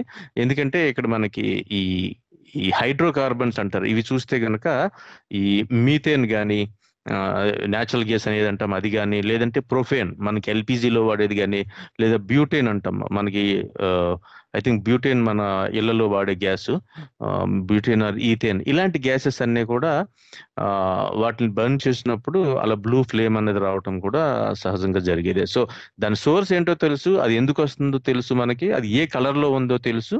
ఇలాంటి ప్రదేశంలో వెతికితే ఎలాంటివి దొరికినాయి అన్నది కూడా మనకి తెలుసు. సో ఇందులో దీనికి అక్కడ ఉంది కాబట్టి అక్కడ తీసుకుని వెళ్ళి దాన్ని పూజ చేయటం అనేది జరిగింది. కానీ ఎవరో గుడికి కట్టినందుకు ఎవరో బాడీ పార్ట్స్ అక్కడ పడినందుకు అక్కడ న్యాచురల్గా వచ్చి ఉంటున్నట్టుగా కాదు మనకి. సో మన మనకి శాస్త్రీయ విజ్ఞానము మనం ఎంత ఎక్కువగా తెలుసుకుంటే అంత ఈ న్యాచురల్ ఫినామినన్ గురించి కూడా అర్థం చేసుకోవటం అనేది మనకి జరుగుతుందని మనం చెప్పుకోవచ్చు. యా థ్యాంక్ యూ అండి ప్రసాద్ గారు. ఇంకొక ప్రశ్న. ఇప్పుడు కొన్ని సన్ రేస్ అనేవి దేవుని పాదాలు తాకుతున్నవి ఇది కూడా ఆల్మోస్ట్ సిమిలర్ సిమిలర్. అదే. యా. చెప్పండి.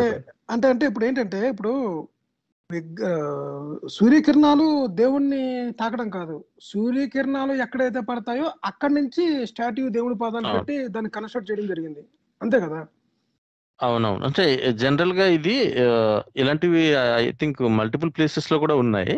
ఏదో సంవత్సరంలో ఏదో ఒక రోజున కరెక్ట్‌గా రా సూర్యుడి నుంచి వచ్చిన కాంతి అక్కడ స్వామి యొక్క పాదాల మీద పడటమో, లేదంటే తల మీద పడటమో లాంటివి జరిగి జరుగుతుంది అన్నట్టుగా. సో, ఆ సమయంలో అక్కడ పడాలి అని చెప్పి కాంతి బయలుదేరదు. సూర్యుడు కూడా ఆ సమయానికి అక్కడికి రావాలని కాదు. ఇట్స్ ద అదర్ వే మనం చూసుకుంటే గనక మనకి ఈ సీజన్స్ ఎందుకు వస్తాయి అన్నది చూసుకుంటే భూమి అన్నది ఐ థింక్ 23 పాయింట్ సమ్ డిగ్రీలు టిల్ట్ అయ్యి ఉండటం తోటి సూర్యుని చుట్టూ తిరిగే క్రమంలో ఆ సంవత్సరంలో ఏ నెల, ఏ తారీఖులో ఉన్నామన్న దాన్ని బట్టి ఎగ్జాక్ట్‌లీ ఎక్కడ మొదలయ్యి, ఎక్కడ అస్తమిస్తాడు అన్నదానికి మనకి లెక్కలు దొరికేస్తుంది. సో, ఆ ప్రకారంగా చూసుకుంటే ఎప్పుడు అదే సమయానికి, అదే చోటకి ఉండడు ఉండడనమాట. మనం చూస్తే కనుక ఈరోజు ఆహ్, 1 గంటకి ఎక్కడున్నాడు అన్నది చూస్తే కనుక ఇంకొక నెక్స్ట్ మంత్ వచ్చేటప్పటికి ఒంటి గంటకి అక్కడ ఉండడు సూర్యుడు. అదే సమయానికి అయినా కానీ ఎందుకంటే ఇదంతా మనకి టిల్ట్ అయి ఉన్నది భూమి. ఒక పక్క నుంచి ఎపిహెలియన్, పెరిహెలియన్ ఇలాగా ఒక పక్క నుంచి ఇంకొక పక్కకి మూవ్ అయ్యేటప్పుడు అందుకనే మనకి ఆరు నెలలకి మీకు అక్కడ ఇప్పుడు వింటర్ అనుకుంటే మాకు ఇక్కడ సమ్మర్ జరుగుతుంది ఆస్ట్రేలియాలో. సదరన్ అండ్ అగైన్ లొకేషన్ బట్టి కూడా. సో, లొకేషన్ బట్టి, టైమ్ ఆఫ్ ద ఇయర్‌ని బట్టి కూడా మారుతుంది కాబట్టి ఆ సమయంలో అక్కడ పడుతున్నట్టుగా కట్టడమో లేదంటే కట్టిన తర్వాత ప్రతిసారి అలాగ వచ్చే సమయం ఒకటి ఫిక్స్‌డ్‌గా ఉండటమో, జరగటం వలన దీన్ని చెప్పుకోవటం అనేది జరుగుతుంది కానీ ఇది ప్రత్యేకంగా అంటే అది మళ్ళీ అగైన్ ఒకవేళ అలా కావాలి అని సే ఫర్ ఎగ్జాంపుల్ సూర్యుడి గురి ఏదో ఒక డే ఉందనుకోండి. మాఘమాసంలో రెండో అమావాస్య ఏదో ఫర్ ఎగ్జాంపుల్. అలాగా ఆ సమయంలో అక్కడికి వచ్చేలాగా కట్టటం అన్నది అంటే దాన్ని అబ్జర్వ్ చేయటమో, లేదంటే ఖచ్చితంగా అదే రోజున అలా సెట్ చేయటం అన్నది కూడా యాక్చువల్లీ మనం అగైన్ అది తయారు చేసిన వాళ్ళ స్కిల్‌కి, వాళ్ళ టాలెంట్‌కి అది ఒక ఆర్కిటెక్ట్ అలాగా చేయటము, వీళ్ళకి మనం అది ఆ క్రెడిట్ ఇవ్వటం అన్నది మంచిదే. సో, అక్కడి వరకు ఆపేయటమే బెటర్ దాని గురించి. రాయప్ప గారు కాల్‌లోకి వచ్చినట్టున్నారు. హలో రాయప్ప గారు జాయిన్ అయ్యారండి. రాయప్ప గారు కాల్‌లో కనెక్ట్ చేయండి. రాయప్ప గారు ఉన్నారు. ఉన్నారు. ఉన్నారా? హలో! మ్యూట్‌లో ఉన్నట్టున్నారు చూడండి. రాయప్ప గారు. ఓకే. పోనీలే వినపట్లేదు. ఒకవేళ జాయిన్ అయితే గనక జాయిన్ అవ్వండి. యాహ్! అదండి. అంటే అంటే ఇది గూడా అంటే ప్రతీది గూడా ఆర్కిటెక్చరల్ వండర్‌గానే ఆ గుడిని ఎలా కట్టారు, దాన్ని బట్టి అంటే మనకి అన్ని అబ్జర్వ్ చేసేవారు కదా! ఏంటి సీజన్స్ ఆ! ఎప్పుడొస్తున్నాయి, సూర్యుడు ఎలాగుంటుంది, ఆహ్, చంద్రగ్రహణం ఏంటి, సూర్యగ్రహణం ఏంటి, ఆ నాలెడ్జ్ ఉన్న తర్వాత కట్టిన గుడులను బట్టి ఆ విధంగా వచ్చేలాగా చేశారనుకోవాలే తప్ప, అక్కడే పడుతుంది అవును. లేదన్నది చెప్పడానికి లేదు. అంతే కదా! అవునవును. ష్యూర్. ఇప్పుడండి ఇప్పుడు పిల్లర్స్ ఇప్పుడు ఇంకొకటి మనకి! ఆన్ ద సిమిలర్ మనకి నాకు కరెక్ట్‌గా ప్లేస్ గుర్తులేదు ఆహ్, తెలంగాణలో కూడా ఒక టెంపుల్ ఉందండి. ఐ థింక్ ఒక 2 ఇయర్స్ బ్యాక్ ఎప్పుడో ఒక ఫిజిక్స్ టీచర్ ఎవరో దాన్ని బయటకి తీసుకురావడం జరిగింది. అంటే ఆ గుడిలో ఎలా కట్టారంటే అది మనకి ఆబ్జెక్ట్ కనపడదు. ఏ ఆబ్జెక్ట్ యొక్క నీడ పడుతుందో అన్నది కనపడదు కానీ కరెక్ట్గా గర్భగుడిలో శివాలయం శివుని శివలింగం ఉందో లేదో ఆ లింగం లేని చోటనో కానీ ఒక లింగం లాగా లేదంటే లింగాకారంలో ఒక నీడ పడుతుంది. సో, దాని గురించి కూడా ఆయన చాలా పరిశోధన చేసి దాన్ని ఐ థింక్ ఒక మోడల్ మీద రెప్లికేట్ కూడా చేసినట్టున్నారు. అంటే అది అక్కడికి వచ్చేలాగా ఆ చుట్టూ ఉండే మల్టిపుల్ డిఫరెంట్ స్తంభాలు ఏమైతే ఉన్నాయో వాటి నుంచి వచ్చే కంబైన్డ్ ల్యూమినస్ ఎఫెక్ట్ కింద మనం చెప్పుకోవచ్చుననమాట. సో, అది అది కావాలనే గనక అలాగా చేసుంటే గనక అది కూడా చాలా అద్భుతం కిందే మనం చెప్పుకోవచ్చు. అద్భుతం అంటే ఆ వ్యక్తి అప్పుడు అప్పుడు ఉన్నవాళ్ళు, ఆ కట్టిన వాళ్ళ టాలెంట్ కింద మనం గుర్తించాలనమాట. ఓకే. థాంక్ యూ అండి. ప్రసాద్! సౌండ్ ఇంజినీర్‌కి నేనండి ఒక రిక్వెస్ట్. ఆహ్, రాయప్ప గారు కాల్ చేస్తున్నారండి. అది స్కైప్ ద్వారా. ఉన్నారండి. ఆల్రెడీ ఉన్నారు. ఆహ్, ఉన్నారు. నాకైతే కనిపించట్లేదు ఇక్కడ. అంటే కాల్ అక్కడ యాడ్ అయినట్టు కనిపిస్తుంది తప్ప లేదు. సో, ఆ! ఇప్పుడు మళ్ళీ డ్రాప్ అయ్యి చేయమని చెప్పాను. సౌండ్ మీరు ఆ కాల్! వస్తే కాల్ కనెక్ట్ చేయండి. ప్రసాద్ గారు మనకు ఇంకొక ప్రశ్న వచ్చిందండి ఆన్‌లైన్‌లోని. అంటే ఇప్పుడు దీన్ని మీరు ఎలాగా విశ్లేషణిస్తారో చెప్పండి. అంటే ఇప్పుడు మనం ఏవైనా ఇప్పుడు పాలు లేకపోతే అలా అభిషేకాలు చేస్తూ ఉంటాం కదా! మన శివునికి ఆటిలకిను పాలు. అప్పుడు అలా చేసే బదులు ఆ పాలని మనం అన్ని నేను పాలు ఎందుకు వృధా చేయడం అన్న ఎందుకు చేయడం అన్నదానికి ఆ ఆన్సర్గా ఏం చెప్తున్నారంటే అంటే ఇప్పుడు మనకి చెట్లు ఉంటాయి కదండి చెట్లకి వాటికి మనం ఆ పళ్ళు పువ్వులు ఉన్న వాటికి మనం పువ్వుల మీదే నీళ్ళు ఎందుకు వేయం? ఆ కాయ మీద నీళ్ళు ఎందుకు వేయం? మొదల్లో నీళ్ళు ఎందుకు వేస్తాము? అలాగే భక్తులందరూ కూడా మొదలు ఏదైతే ఉందో దానికి చేయడానికే ప్రయత్నం చేస్తుంటారు అన్నది ఈ సమాధానంగా చెప్తున్నారు అన్నది దాని మీద అసలు మీరు ఎలా చెప్తారు అన్నది ప్రశ్న అండి. అంటే ఇలాంటివన్నీ మొదలు ఎక్కడుందో నాకు తెలియదు కానండి చివరైతే ఎక్కడుందో నాకు తెలుస్తుంది జనరల్గా. మనం చూస్తే కనుక అబ్జర్వ్ చేస్తే ఇలాంటి క్రతువులు క్రియలు ఏమి ఏం చెప్పుకున్నా కానీ రిచువల్స్ ఏం పేరు పెట్టుకున్నా చివరికి ఏమిటి అన్నది మనం చూస్తే కనుక ఎవరి ఇంట్రెస్ట్ ఉంది అన్నది మనం చెప్పుకోవచ్చును. ఇది హార్ష్గా ఉన్నా కానీ బయట మనకు కనపడే రియాలిటీ ఏంటి అంటే గనక అది కంటిన్యూ అవటానికి దాని ద్వారా లబ్ధి పొందే వాళ్ళ మనుగడకి ఉపయోగించింది కాబట్టి దానికి కారణం చెప్పాలనుకుంటే ఏవైనా చెప్పొచ్చు. అంతే కదా. ఏం చెప్తాం? అక్కడ అంటే వీర్ల? అంటే ఎక్కడ వేర్లకి నీళ్ళు పోస్తే మొక్కకి కాయలు వస్తాయి కాబట్టి అంటే ఎవరికి మనము సేవ చేస్తే లేదంటే దక్షిణాలు ఇస్తే ఆ వాళ్ళు మనకి సంధానకర్తల్లాగా వ్యవహరించి చూడండి అంబికా దర్బార్ బతియార్ గుర్తొస్తుంది అలా అంటుంటే సో భక్తుడికి భగవంతునికి భక్తునికి మధ్య అనుసంధానం ఒకటి కావాలి కనుక. ఈ అభిషేకం అంటారు అయితే మీరు అంటే అనుసంధానం చేస్తాము అని చెప్పే వాళ్ళ యొక్క రిచువల్ అన్నమాట. వాళ్ళు చేసేదే మనం యజ్ఞాలన్నా యాగాలన్నా అభిషేకాలు అనుకున్నా ఏమనుకున్నా. సో మీడియేటర్ ఎవరైతే ఉన్నారో దేవునికి భక్తునికి మధ్యలో ఆ మీడియేటర్ని ప్రసన్నం చేసుకోవాలి first at the same time అది ఆ. మీడియేటర్ యొక్క భుక్తి అన్నమాట. జీవన్ భుక్తి అంటారు కదా అది అది లేదా బిజినెస్ అని చెప్పొచ్చు లేకపోతే వాళ్ళ ఓన్ ఇంట్రెస్ట్ గురించి ఎటువంటి ఆన్సర్స్ అయినా చెప్తారంటారా? అంతే కదా మరి. ఇంట్రెస్ట్ ఉన్నప్పుడు అంతే ఎవరైనా ఓకే. అంటే ఒకటి ఉన్నప్పుడు అంటే ఇప్పుడు అక్కడ లాజిక్ అంటే ఇది. చెప్పడం కూడా ఏంటంటే ఇప్పుడు కాదండి. ఇప్పుడు ఇప్పుడు ఒకటి ఏంటంటే ఇందులో సైన్స్ ఏం లేదు మాట్లాడటానికి. సైన్స్ ఏముంటుంది అంటే సైన్స్ ఉంది అని చెప్పిన వాళ్ళని కూడా మనం లాస్ట్ వీక్ ఎపిసోడ్లో డీబంక్ చేసాం సో అందులో సైన్స్ కాదు నాన్ సెన్స్ ఉంది. నాన్ సైన్స్ ఉంది నాన్ సెన్స్ ఉంది అనమాట అంటే ఒక యజ్ఞం చేస్తూ పొట్టలో వేసిన నీళ్ళు మన ఇవి కూడా భూగర్భంలోకి వెళ్ళిపోతాయి. తద్వారా భూమికి ఏదో సారం చేకూరుతుంది అని కూడా కొంతమంది యూట్యూబ్లో నేను చూసాను అనమాట ఇవి చెప్తున్నారు అనమాట ఇప్పుడు అంటే ఇది సైన్స్కి సంబంధించినట్టుగా చెప్పడం ద్వారా సైన్స్ అవర్ షోలోని ఇటువంటి ప్రశ్నలు అసలు ఏంటి టాపిక్కి సంబంధం లేదన్నమాట ఒకటి. అంటే ఇప్పుడు ఏదైనా విషయాన్ని ప్రస్తావించినప్పుడు దానికి ఆన్సర్ తెలుసా? లేకపోతే ఆ విషయాన్ని ప్రస్తావించడానికి భయమా? అంటే ఇప్పుడు ఆన్సర్ చెప్పకుండా ఫర్ ఎగ్జాంపుల్ అంటే ఇప్పుడు మీరున్నారు అనుకోండి ఇప్పుడు ఇది సైన్స్ సంబంధం ఉందా? సంబంధం లేదా? ఈ ఈ క్వశ్చన్ సైంటిఫిక్ సైన్స్ అవర్లో తీసుకొచ్చా లేదా? అది ప్రశ్న.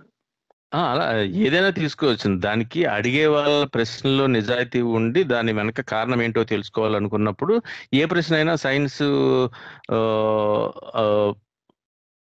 పరిధిలో అంటే అది ఎలాంటిది అని ఎక్స్ప్లెయిన్ చేయడానికి వాస్తవానికి దగ్గరగా దాని కారణాన్ని కనుక్కోవటానికి మనకు ఉపయోగపడుతుంది. అది ఎందుకు అన్నది ఒక మిస్టిక్గా ఒక విషయాన్ని ఏదో ఒక ఎగ్జాంపుల్ చెప్పి మొక్కకి నీళ్ళు పోస్తే పైన కాయలు కాస్తాయి సో నీళ్ళు కాయలకి పోయాం కదా కాబట్టి. మీకు. మీకు వచ్చేది కనపడదు అంటే ఎక్కడ అన్నది common కాకపోతే కామన్ సెన్స్తో ఆలోచించవలసిన ప్రశ్నల్ని. మహనీయులు మహానుభావులు అలా వినింది గారు ఒక్క విషయం అంటే నేను మిమ్మల్ని. తీసుకుంటాను సార్ చెప్పేసి. ఏ. మహనీయులు మహానుభావులు వాళ్ళకి అన్ని తెలుసు అని వాళ్ళని అడగడం ద్వారా వాళ్ళు చెప్పిన ప్రశ్ననే ప్రశ్న స- దానికి సమాధానంగా మిగతా వాళ్ళు ఎవరు చెప్పినా సరే ఆ సమాధానానికి అది ఒక మూర్ఖపు వాదనగా మూర్ఖులుగా. అంటే ఈ పదాన్ని ఉపయోగించారు కనుక యూట్యూబ్ దాంట్లోని ఆ ప్రవచనంలోని మీకు చెప్తున్నాను అనమాట అంటే కామన్ సెన్స్ ఉన్న ప్రశ్నని తీసుకొని దానికి ఆన్సర్ ఏమో అసందర్భంగా చెప్పి ఇది అసందర్భమైన ప్రశ్న జవాబు కదండి అని చెప్తే ఇప్పుడు మొక్కకి నీళ్ళు ఇక్కడ వేస్తాం కదా అక్కడ ఏం కదా? అంటే ఆ మాత్రం తెలివితేటలు లేని వాళ్ళు కూడా ఉన్నారా? అటువంటి తెలివితేటలు లేని వాళ్ళు ఈ ప్రశ్న వేసారు అని చెప్పేసి అది సమాధానం ఎలాగవుతుంది? అది ప్రశ్న. సరేనండి. మనకు ఒక కాల్ వచ్చింది. ఆ కాల్. తీసుకుందాం. హలో వీరేంద్ర గారు రవీంద్ర గారు. ఆ, రాయపు గారు నమస్తే. నేను. వీరేంద్ర ఎవరు? ఆ, వీరేంద్ర గారు నమస్తే. నమస్తే సార్. వీరేంద్ర. సార్ ఒక్క. రెండు నిమిషాలు తప్పకుండా మీరు. మాట్లాడండి. యా, నేను డిస్టర్బ్ చేయను. చెప్పండి. ఆ, మీరు మాట్లాడండి. ఇప్పుడు సార్ ఇది పూర్వం మనకి అంటే చూడండి ఈ- అభిషేకాలు అంటాం కదా ఈ అభిషేకాలు చేయడానికి గల కారణం నా మట్టుకు నేను ఆలోచించుకున్నది ఏంటంటే ద్రవాల్ని శుభ్రం చేయడానికి రాయి ఉపయోగించేవారు పూర్వం. అంటే నీటిలో ఉన్న లవణాలని అది తీసేసుకుని మంచి చేయడానికి. మనకి మూడు కొండల పథకం వాగారు ఇలాంటి తర్వాత వాటర్ ఫిల్టర్ చేయడానికి కావాల్సినటువంటి రా వాటర్ ఫిల్టరింగ్ ప్రవహించే నీటిలో ఉన్నటువంటి మలినాలను తొలగించడానికి కావాల్సిన ఇవన్నిటిని లెక్కేసుకుంటే వచ్చినటువంటి ఫైనల్ రెల్యూషన్ ఇది. పాలు నీళ్ళు తేనె పంచదార పెరుగు తర్వాత చెరకు రసం కొబ్బరి నీళ్ళు ఇలాంటివి అన్ని కలిపి ఆ రాయి మీద పోస్తే అది శుద్ధై బయటకు వస్తుంది. అంటే ఏది శుద్ధి అవుతుందో చెప్పండి ముందు. రాయి శుద్ధి అవుతుందా వాటర్ ఏ వాటర్ వాటర్ వాటర్ శుద్ధి అది. Water water. వాటర్ ఎక్కడ ఉంది అక్కడ?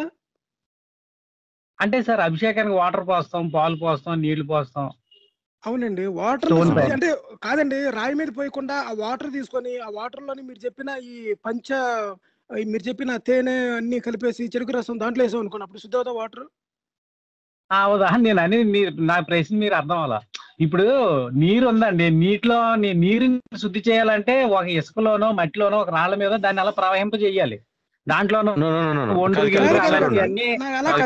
ఒక విషయం. చెప్పానండి. ఇది వరకు మనకి బొగ్గులు ఇసుక రాళ్ళు. రకరకాల లేయర్స్ కింద ఫిల్టర్ చేయటానికి అవును. దానికి పై ఇప్పుడు మన వాటర్ ఫిల్టర్ కూడా అలాగే ఉంటుంది మీరు చూసుకుంటే. మన ఫ్రిడ్జ్లో ఉన్న అదే చెప్తున్నా. అవును మీరు ప్రవహింపజేయటం. కాదండి ప్రవహించజేయటం కాదు అందులోంచి వస్తూ ఉన్నప్పుడు ఇప్పుడు మనకి అది ఎంత దగ్గరగా ఉంది దాని కంపోజిషన్ మెటీరియల్ సైజు షేపు అన్న దాన్ని బట్టి దానికంటే పెద్ద పార్టికల్ ఏమైనా వాటర్లో ఉంటే గనుక అది బ్లాక్ అయిపోయి ఉట్టి ప్యూర్. వాటర్ బయటికి వచ్చే విధానం అంతేగాని ప్రవహింపజేయటం ద్వారా శుద్ధి అవటం అన్నది ఉండదు ఒకటి పాయింట్ ఒక శివలింగం మీద. నీళ్ళు వేయటం ద్వారా అక్కడ లింగము శుద్ధి అవటం కానీ అక్కడ నీళ్ళు శుద్ధి అవటం కానీ కూడా ఉండదు. అంటే అండ్ ఒకవేళ నీళ్ళు శుద్ధి అవుతున్నా గానీ అది తాగట్లేదు కదా మళ్ళీ. శివలింగం మీద పడి. ఆబ్జెక్టివ్ ఏంటి? అంటే అంటే కాదు సార్ నన్ను అంటే నన్ను పూర్తి చేయలేదు ఆ నీళ్ళు పూర్తి అయి పోయడం ఏంటంటే రాయిని కడగడం మళ్ళీ పైన నెంబర్ వన్ పాలు పోయడం ఆ పైన మళ్ళీ నీళ్ళు పోయడం మళ్ళీ అది క్లీన్ అయిన తర్వాత మళ్ళీ తేనె పోయడం మళ్ళీ అది క్లీన్ అయిన తర్వాత మళ్ళీ వేరే ఐటమ్ పోయడం ఇవన్నీ తీసి మళ్ళీ కింద పడతారు అవి పడేరు డ్రైన్లోకి వెళ్ళిపోకుండా దాంట్లో ఒక డబ్బాలో దాస్తారు. ఒక భక్తుడి దగ్గర నుంచి నువ్వు డైరెక్ట్గా నాకు ఒక లీటర్ పాలు ఇమ్మంటే భక్తుడు ఇవ్వడు. కానీ ఇలాంటిది ఏదో ఒక మభ్య పెడితే వాడు వచ్చి ఇస్తాడు అనేటువంటి ఉద్దేశం మీద అతి తెలివిగా చేసినటువంటి వ్యవహారం ఇది అని నేను అంటే చెప్పింది ఏం అర్థం కాలేదు వీరేంద్ర గారు. గోవింద్? గారు, గోవింద్ గారు నేను చెప్తాను నేను. చెప్తాను. ఒకటి ఏంటంటే ఇప్పుడు ఇది అగైన్ మనకి దేనికైనా సరే మనం ఎలాంటి ప్రయత్నం చేసి అందులో ఏదో ఒక రకమైన కారణం చెప్పాలని చూస్తున్నామో ఆ టైప్లో అనిపిస్తుంది. అంటే మీరు మీరు మీరు చేశారని అంటలేదు నేను. ఈ ఆర్గ్యుమెంట్ ఏంటంటే ఒకటి అది అక్కడ లిక్విడ్ని శుద్ధి చేస్తున్నారు అనుకుంటే గనక ఇలాంటి పని ఎక్కడెక్కడ చేస్తున్నా ప్రతి చోట కూడా వెంటనే ఆ లిక్విడ్ని వేస్ట్ అవ్వకుండా తీసుకుని మళ్ళీ ఎవరికైనా తెచ్చిన వాళ్ళు తీసుకెళ్ళిపోవటమో వేరే వాళ్ళకి పంచటమో చేయాలి. కానీ అది నాకు తెలిసి వన్ పర్సెంట్ కూడా నేనైతే చూడలేదు.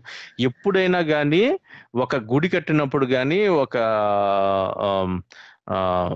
ఒక విగ్రహ ప్రతిష్ట ప్రాణ ప్రతిష్ట అంటారు. మరి అది ప్రాణ ప్రతిష్ట ఎలాగో నాకైతే తెలియదు అక్కడ ప్రాణం లేని రాయికి ప్రతిష్ట ప్రాణ ప్రతిష్ట ఎలాగ చేస్తారో ఆ, ఆ- చేసినప్పుడు ఏ కారణంతో పెట్టినా గానీ అక్కడ రాయి ఫర్ ఎగ్జాంపుల్ అండి ఇప్పుడు మీరు అన్నారు పాలు పోసి తర్వాత శుద్ధ అయ్యాక ఇంకొకటి పోసాను పాలు పో క్లీన్ అయిపోయాక అని. పాలు పోస్తే క్లీన్ అవదండి మీరు ఎప్పుడైనా పాలు నెత్తిమించి పోసుకొని చూడండి ఎంత చిరాగ్గా జిడ్డుగా ఉంటుందో మీకు తెలుస్తుంది. సో పాలు పోయటము అన్నది అంటే మనకి ఏంటంటే నీటి కంటే పాలు అన్నది దానికి ఒక ఒక దానికి ఒక లేని ఇంపార్టెన్స్ని ఇవ్వటము దానికి వాల్యూ ఉంది. నీటి కంటే ఎక్కువ పాలకు వాల్యూ ఉంది. ఏ రకంగా న్యూట్రిషన్ పరంగా చూసుకుంటే అంతేగాని ఇంకా ఏ వాల్యూ లేదు. కానీ దానికి లేని వాల్యూ ఇవ్వడానికి వేసినప్పుడు ఏంటంటే పాలతో కడగటము పాలతో స్నానం చేయటం అంటారు.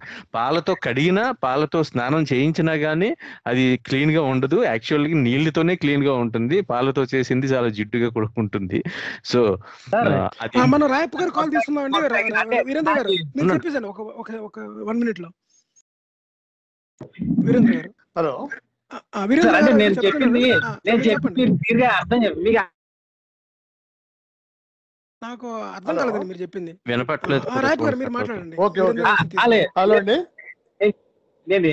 నేను చెప్పేది ఏంటంటే సార్ ఫస్ట్ రాయి మీద గనక మనం ఏదైనా వాటర్ పోస్తే నీటిలో ఉన్న కొన్ని లవణ శుద్ధి అవుద్ది అనేది ఒక విషయం ఓకే అది పక్కన పెడితే రెండు మళ్ళీ అదే రాయి మీద పాలు పోసాం పాలు పోసిన తర్వాత మళ్ళీ నీళ్ళు పోసి కడిగేస్తాం ఆ రాయిని మళ్ళీ. తేనె పోస్తాం ఈ పాలు నీళ్ళు విడివిడిగా మళ్ళీ అక్కడ కింద బేసిన్తో ఆ, కడతారు ఆ, ఆ, వీరేంద్ర గారు బేసిన్తో చెప్పిందానండి మీరు ఎన్ని రకాల ఎన్ని రకాల ద్రవాలు వేసినా మీరు రాయి మీద పోస్తే నీరు శుద్ధి అవుతుంది అనేది శుద్ధ తప్పు. ఫస్ట్ ఆఫ్ ఆల్ అసలు. శుద్ధ తప్పు అంతే అంతే. అయిపోయింది. తర్వాత నుంచి ఇంక ఎన్ని రకాలు వేసినా పసుపు వేసినా తేనె వేసినా నెయ్యి వేసినా చెరుకు రసం వేసినా కోకోకోలా వేసినా థమ్స్అప్ వేసినా ఏమి శుద్ధి సరే నెక్స్ట్ ఇంకొక విషయం అండి. మీరు ఈసారి క్లియర్గా ఫామ్ చేసారండి మీరు కాదు ఏదో ఇంకోటి చెప్పారో తెలియదు నాకు. నేను ఒక నిమిషం మాట్లాడతానండి. మీరు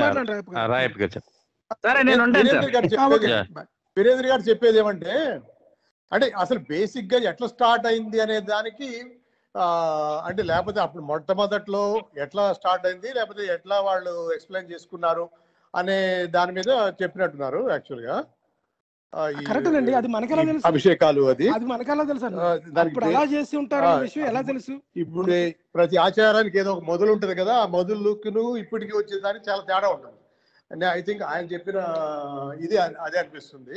బట్ ఎనివే ఇక్కడ మనకు ఈ మంచి మాటలో చెప్పింది ఏమంటే షణ్ముఖ శర్మ గారు ఇప్పుడు ఎందుకు వచ్చింది ఈ ప్రస్తావన అంటే ఆయన మనకు టోరీలో తీసుకొచ్చాడు కాబట్టి మనం మాట్లాడుతున్నాం. లేకపోతే మనం మాట్లాడాల్సిన పని లేదు. Okay. ఇప్పుడు మనకు యూట్యూబ్లో ఎన్నో ఉంటాయి.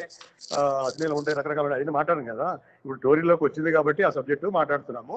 ఇది ఈ మొత్తము సబ్జెక్ట్ ఎందుకు మాట్లాడుతున్నామంటే ఆ బేసిక్గా సత్యాన్వేషణ కోసమే. దీంట్లో ఎంత నిజం ఉంది ఎంత లేదు అనేది ఎంత రేషనాలిటీ ఉంది అనేది తెలుసుకోవడం కోసం ఎవరిని కించపరచడానికి కాదు. ఆయన చెప్పింది ఏమి అంటే ఆ యజమానికి మనం పాలు మనం అంతే కాపాడుతుంది విశ్వం కోసమే అన్నట్టుగా.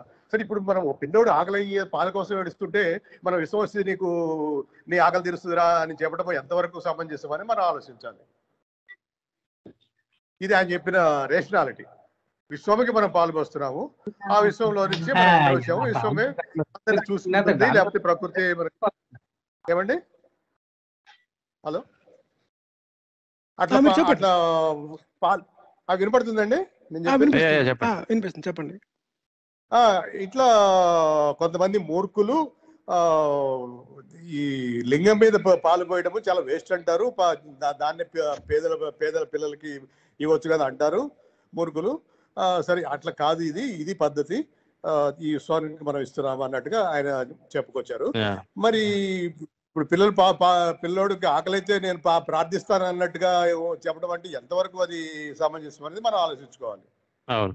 అదొకటి. ఇంకొకటి అండి మనకి ఇప్పుడు ఐ థింక్ దాదాపు రెండు లక్షల కిలోల నెయ్యితోటి ఆ, ఎవరో సమతా విగ్రహం పెట్టారు కదా. అవును, ఫర్ ఎగ్జాంపుల్ అవును. తీసుకుంటే మీరు అదే లాజిక్ ప్రకారం ఇప్పుడు విగ్రహం శుద్ధ అయిందంటారా ఆ రెండు లక్షల లీటర్ల నెయ్యి శుద్ధ అయిందా ఒకవేళ శుద్ధ అయితే ఆ నెయ్యిని ఎవరికైనా పంచారా అన్నది మనం ఆలోచించుకోవాలి. అంటే ఆయన చెప్పారు కాబట్టి అలాగే ఎవరైనా చెప్పారు అనుకుంటే గనుక అదే అది అది correct. వా- వాళ్ళు ఆ, చెప్పేది. వాత వాతావరణం శుద్ధి అయింది అని అంటారు. మరి. ఎంతవరకు వాతావరణం శుద్ధి అవుతుంది శుద్ధి అయిందన్న విషయాన్ని విశ్లేషణ లేకపోతే విశ్లేషణ? కాదండి వెదర్ సైంటిస్టులు ఎవరైతే ఉన్నారో వాళ్ళ దగ్గర నుంచి డేటా కలెక్ట్ చేసి చెప్పాలే తప్ప నేను నేను. స్మోకింగ్ చేస్తానండి బర్కిలీ తాగుతాను చార్మినార్ తాగుతాను దానివల్ల శుద్ధి నాకు నేను చెప్పేశాను అనుకోండి అది ఎంతవరకు నిజం? అంటే ఇప్పుడు సిగరెట్ మీద- సిగరెట్ మీద ఒక నెయ్యి నెయ్యి చొక్కేద్దాంలేండి పోనీ కాదు మన సముద్రం సముద్రంలో ఏదన్నా పంచదార వేసి ఆ- మేరకు ఉప్పదనం తగ్గింది కాబట్టి నేను సముద్రంలో ఆ, ఉప్పదనాన్ని తగ్గించానంటే ఎంత హాస్యాస్పదంగా ఉంటుందో అలాగే నాలుగు ఈ ఆ యజ్ఞం మాత్రం చేయడం ద్వారానో తగ్గదండి. ఏమన్నా ఇక్కడ ఏమన్నా దీంట్లో- స్మోకింగ్ కార్బన్ మొనాక్సైడ్ ఎక్కువ అవుతుంది కానీ ఇంకా తగ్గదు ఇక్కడ ఇక్కడ కనీసం ఆ అవును, డ్రాప్ కూడా తగ్గదు. అవును. అవునవును అవును ఒక- కదా కానీ ఒక విషయం ఏంటంటేనండి అక్కడ ఎవరిని ఒక ఏ డ్రాప్ ప్రశ్న తగ్గుతుంది. అడగాలి ఎవరిని ఏ ప్రశ్న అడగాలి అన్న So- కామన్ సెన్స్ కూడా తెలియాలండి సో బేసికల్లీ ఇవన్నీ కూడా ఇప్పుడు మనిషి తనకి అర్థం కాని ప్రకృతిని ప్రకృతిలో ఉండే అతను డిపెండ్ అయినటువంటి విషయాలకి అనుకూలించటమో ప్రతికూలించటమో అన్న దాని దగ్గర నుంచి అతనికి కష్టం వచ్చినప్పుడు ఎవరో ఎవరికో కోపం వచ్చింది అనుకునో అతనికి ఏమైనా దొరికినప్పుడు ఎవరో కావాలని ఇతని కోసం ఇచ్చారనుకుని నమ్మిన నమ్మకాలను డెవలప్ చేసుకున్న సమయంలో ప్రతిదానికి ఒక శక్తిని ఒక ఒక పెర్సానిఫికేషన్ చేయటం అన్నది. ఒక ఆ ఉరుము మెరుపు వచ్చిన వర్షం వచ్చినా ఎండ వచ్చినా గాలి వచ్చినా చలి వచ్చినా దేనికైనా కానీ ప్రతిదానికి ఒక్కొక్క దేవుణ్ణో డైటీనో తయారు చేసుకున్నప్పుడు వాళ్ళని ఎప్పీజ్ చేయటం లేదా ప్లీజ్ చేయటం అన్నది వాళ్ళని సంతుష్టుల్ని చేయటం ఎలాగా అన్నదే కనబడుతుంది మనం ఎక్కడ చూసినా గానీ. చూస్తే గనక నైవేద్యం గాని పూజ గాని అభిషేకం గాని ఎక్కడ చూసుకున్నా గానీ మనకి తిన తినరు అని మనం అనుకున్నా ఎవరు అది వేస్ట్ అనుకున్నా గానీ ఎవరి సాటిస్ఫాక్షన్కి వాళ్ళకి తీసుకెళ్ళి అక్కడ పెట్టేయటం అన్నది. కనబడుతుంది మనకి పూజ అంటారు అందుకే టైం అయిపోయిందండి మనకి. రవి వీరేంద్ర గారు మీరు కాల్లో ఉంటే మీరు ఏదో చెప్పాలనుకున్నారు లాస్ట్ మినిట్లో ఒకవేళ క్లారిటీ మాకు అర్థం కాగలేదా ప్రశ్న? లేకపోతే మేము సరిగ్గా అర్థం చేసుకోలేదా? చెప్పలేదా? అది ఫినిష్ చేసేయండి మీ. పాయింట్ చెప్పి క్లోజ్ చేయండి. మీ పాయింట్ చెప్పేసి క్లోజ్ చేసేయండి. ఉన్నారా? లేరు అనుకుంటా ఉన్నట్టు నాకు. అనిపిస్తుంది వీరేంద్ర. లేరా? డ్రాప్ ఆఫ్ అయిపోయారా? సరేనండి వీరేంద్ర సార్, గారు ట్రాఫిక్. ట్రాఫిక్లో ఉన్నా. నేను. వింటూ ఉంటాను మీరు మాట్లాడండి. ఓకే అండి నెక్స్ట్ వీక్ రండి, వచ్చి క్లియర్గా ఎక్స్ప్లెయిన్ చేయండి. ఓకే. ఓకే అండి. థ్యాంక్ యూ అండి ర్యాప్ గారు. మనకి టైం అయిపోయింది. మీరు ఏమైనా యాడ్ చేయాలనుకుంటే వన్ మినిట్లో లాస్ట్ ఓకే అండి. సరే సరేనండి. సేమ్ అదే లాజిక్లో మన పాములకి పుట్టలో పాలు పోస్తారు. ఎందుకు పాములు తాగు కదా అని అంటారు మూర్ఖులు. కానీ అది కూడా ఒక నాగదేవతకి మనము అర్పిస్తున్నాము. ఆ నాగదేవతలు మనం చూసుకుంటారు అన్నట్టుగా ఇప్పుడు మనము అవునండి. అవునండి రాయప్ప గారు. చెట్టుకి- సమాధానం అవును ఆ. సమాధానం చెప్పేటప్పుడు సమాధానానికి ముందు ఒక మూర్ఖుడు సమాధానం తర్వాత ఒక మూర్ఖుడు ఎందుకు యాడ్ చేయాల్సి వస్తుంది? అది అది అది పాయింట్ యాక్చువల్గా ఏదో ఏదైనా ప్రశ్నించవచ్చు కదా. ప్రశ్నించిన దాంట్లో తప్పేం లేదు. ప్రశ్న ప్రశ్నకి ప్రశ్న గాను ఆ సమాధానం గాను ఏదో చెప్పాలి. అంటే చూడండి సమాధానం కూడా ఎంతవరకు సహేతుకము. ఇప్పుడు ఏదో బీకామ్లో ఫిజిక్స్ అన్నట్టుగా చెప్పకుండా దాని సహేతుకంగా ఉందా లేదా అనే విధంగా చెప్పాలి. అవును కరెక్ట్. యా. చాలా దురదృష్టకరం. అంటే ఇలాగా Yeah, ప్రశ్నించే వాళ్ళని అడిగే వాళ్ళని నిజం చెప్పే వాళ్ళని వాస్తవాదుల్ని అందరినీ ఇలాగా తిట్టడం అన్నది చాలా దారుణం. అంటే ఒక విషయం గుర్తుపెట్టుకోవాలండి. ఒక జనం- ఒకటండి. జనాలకి తెలుస్తున్న ఎక్కువ మంది మాట్లాడలేదేమో కానీ కానీ వాళ్ళతో వాళ్ళు చెప్పేది నమ్ముతున్నారు బలపరుస్తున్నారు అని వాళ్ళు అనుకుంటే గనక అంతకంటే మూర్ఖత్వం అయితే ఇంకొకటి ఉండదని నేను. ఇంకో ఇంకోటి ఏమంటే ఇంకోటి ఏమంటే కొంచెం నిజంగా రీజనబుల్గా మాట్లాడే వాళ్ళని మాట్లాడే ఎవరు భయపడతారు కూడా. అవును. ఎందుకు మాట్లాడనట్లేదంటే భయపడతారు ఒక- ఒక విధంగా. భయపడ ఆ, భయం వల్ల మంచి మాట చెప్పేసేసి చెప్పేసేసి వది వదిలేస్తాం ఇంకా వదిలేండి దాని గురించి చర్చ అనే దాని గురించి చర్చించవచ్చు కదా. మంచిదే కదా. నలుగురు తెలుస్తుంది. ఏ విధంగా అది అంటే మనకు ఉపయోగపడుతుంది లేదు అనేది తెలియాలి కదా. అది మంచి మాట. ఎట్లయింది కాదు అది ఒక చిన్న ఎగ్జాంపుల్ చెప్తానండి రాయప్ గారు నేను ఇక్కడ. ఇప్పుడు ఫర్ ఎగ్జాంపుల్. నేను ఒక ఏదో ఒక మంచి మాట అని చెప్పేసి నేను మీకు చేతబడి గురించి చెప్పాను. చేతబడి ఎలా చేయాలి ఏంటి. చెప్పేసాను. మీరు వెంటనే కాల్ చేసి ఏంటంటే మీరు చేతబడి గురించి చెప్తున్నారు? యాక్టివ్ అన్నారు అనుకోండి. నో నో నో రాయప్ గారు మీరు మాట్లాడడానికి ఇల్లేదు అన్నారు మిమ్మల్ని. ఏం చేస్తారు మీరు? అంతే. ఏం చేయలేరు కానాట్ డూ ఎనీథింగ్ ఇదండి సో ఎక్కడైతే ఒక దాన్ని పట్టుకొచ్చినప్పుడు నేను చేతబడిని ఎంత బాగా స్ట్రాంగ్గా డిఫెండ్ చేస్తున్నానో అంతే నిజంగా నాకు నమ్మకం ఉంటే దాన్ని మీరు మీరు వచ్చిన మిమ్మల్ని క్వశ్చన్స్ తీసుకుంటాను నేను. రేపు గారు నిజంగా ఉందని చేతబడి నేను చేశాను కాలుతో రండి చూపిస్తానని చెప్తాను. ఎందువల్ల అన్- నా దగ్గర అందుకే కదా ఎన్ని క్షుద్ర పూజలు ఎన్ని చేతబడులు చేయగలిగే వాళ్ళు లేదంటే అది నిజమని నమ్మే వాళ్ళు ఉన్నా గత కొన్ని పదుల సంవత్సరాలుగా హేతువాదులు ఈశ్వరి సవాల్ని తీసుకుని ఒక్క హేతువాదిని కానీ నాస్తికుడిని కానీ మానవవాదిని కానీ చేతపడితో లేదంటే వాళ్ళ వాళ్ళ యజ్ఞం యాగం పవర్ తోటి నోరు ముయించలేకపోయారు. సో దాని శక్తి ఏంటో అక్కడ సైన్స్ ఆయన సైన్స్ నమ్ముకున్న బుల్లెట్ బుల్లెట్ బుల్లెట్లతోనే చంపారు కానీ చేతపడితో చంపలే ఎవరిని హేతువాదిని అదేనండి అలా అలా అలా చంపగలిగితే మనకున్న యజ్ఞాలు త్యాగాలు వాళ్ళు చేసేవాళ్ళు వాళ్ళకి పవర్ ఉండుంటే సిద్ధులు కాదు. సిద్ధులు యోగులు మనకి ఎలా చేయగలిగే వాళ్ళు ఉంటే మనకి అలాంటప్పుడు- మనకి అగ్ని పృథ్వీ ఆకాశం లాంటి మిసైల్స్ ఎందుకండి? పెద్ద మహా క్షుద్ర పూజ చేస్తే మొత్తం శత్రువులు అందరూ చనిపోతారు కదా. వెయ్యేళ్ళు బానిస బ- బానిస బతికేందుకు బతికింది భారతదేశం. Exactly Yeah. మనకి టైం అయిపోయిందండి. ఆల్మోస్ట్ ఎండింగ్ వచ్చేమో. థ్యాంక్ యూ మనం టూ మినిట్స్ ఎక్స్ట్రా కూడా తీసుకున్నాము. థ్యాంక్స్ అండి సౌండ్ ఇంజనీర్ గారు అలౌ చేసినందుకు. రాయప్ గారు thank you, thank you very much next week కలుసుకుందాం. థ్యాంక్స్. అలాడ్ ప్రసాద్ గారు. మనం. మాట్లాడుకుందాం. థ్యాంక్ యూ అండి. బాయ్